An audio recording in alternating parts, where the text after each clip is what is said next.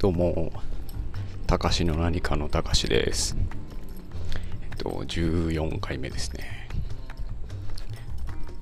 えっと、今日はですね、運動について話してみたいと思います。えっと、スポーツの方の運動ですね。えっと、何回か前に言ったと思うんですけど、今僕、スポーツクライミングをやってて、あの壁にホールドがついててそれを登るやつなんですけどであとはえっと天然の岩場に行って登るやつですね。とかをやってるんですけどもともとえっとちっちゃい頃からもう球技が壊滅的にダメで。小学生の頃はなんか少年団とかで野球やったりとかしてみたりとかはしたんですけどまあまあまあ全然上達しないというかまあどうなんだろう。意欲もあんまりなかったかもしんないですね。今更言うなよって。自分でも思うんですけど。でその後中学校に入ってもえっと運動やらなかったんですよ。えっと姉がいたんで姉に誘われて吹奏楽部に入って3年間きっちりやっちゃいました。で高校に入って高校はもう自動車部って皆さんピンとこないと思うんですけどえっと 50cc のエンジン使った燃費を競う大会に出るために車両を作ったりテストしたり大会出たりっていう部活だったんです。なんで小学校以来もうずっと運動は多分体育しかやってなくて。で大人になってその前に言ったてるさんに誘われてサーフィンに行ってでスノーボードやってなんですけどなんだろうなこう道具を使うのが苦手というか自分の手足から離れるものをコントロールするのが苦手なのかなってたまに思ってて。まあサーフィンは体力なくてまあまあ断念したんですけどスノーボードはそこそこうまくっていうか、うん、でも見知らぬ人にめっちゃかっこよかったっすとか。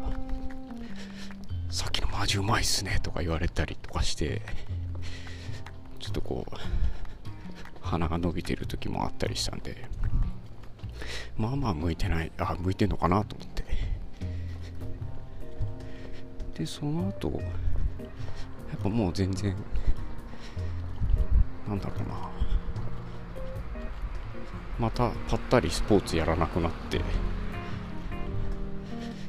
でそこから突然のクライミングが始まるんですけどサーフィンもスノーボードも、えークライミングも基本的には人と競わないんですよね。っていうことを最近というか認識して嫌なんだなって改めてから多分用意どんで走るのも嫌なんですよね。なんかねずっと自分と壁とか自分と波とか自分と雪山とかっていうその対象が人じゃない方がいいんですよね。なんでいいのかわかんないんだよな。でもどうですかね。皆さんそういうなんだろう一人スポーツみたいなのってやったことありますか？なんかこの感覚ってちょっとうまく言えないんですよね。ただただ人と競うみたいなのが嫌だってだけで。あとチームスポーツも嫌ですね。その自分のミスでみんながダメになるみたいのがちょっとこう耐えられないというか。自分がミスしてこう自分の結果が悪くなるだけっていうのならいいんですよ。かかりするの自分だけだから。なんかねそうそう言うと責任を負いたくないのかなっていう気持ちにもちょっとなりますけどね。どうなんだろう。ちょっと今度もう一回それは深く考えてみたいと思います。ねその自分に聞くみたいなのってあんまりないなと思って。あの相手が人じゃないから。相手が人だったら人の弱点をどうどうしようとかってなると思うんですよ多分。でも相手が何もないんで物とか自然なんで自分の形を変えていくしかないんですよね。そこはなんか好きなんだなと思います。自分にしかできないしやればやっただけ、まあ、上手くなったりはそんなすぐしないけどこう手応えがある時があって。かその方がシンプルで多分楽なんでしょうね。考えること少ない方が楽だし。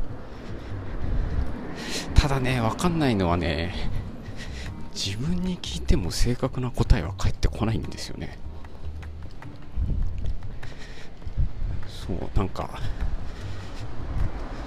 こううまく自分の体が出してる信号をキャッチしてうまく処理できないみたいな。キャッチはできてるんだけどこうどっかで書き換わっちゃって処理を間違うとか。でもう解決方法はひたすら反復トレーニングをするとか。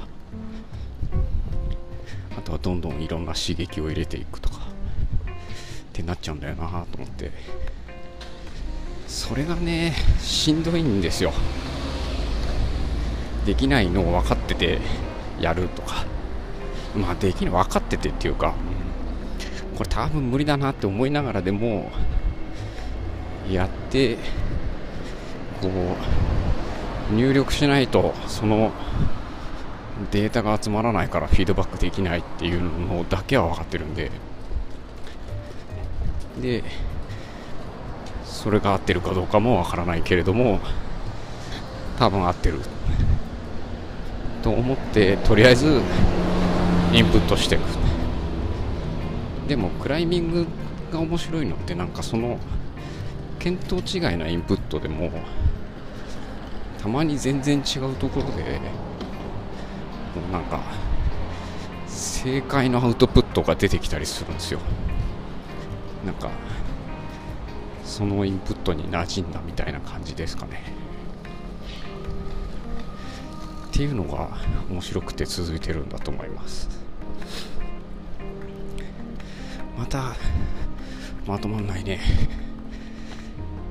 ちょっと申し訳ない気持ちにもなりますけど今日はこの辺で。じゃあまた。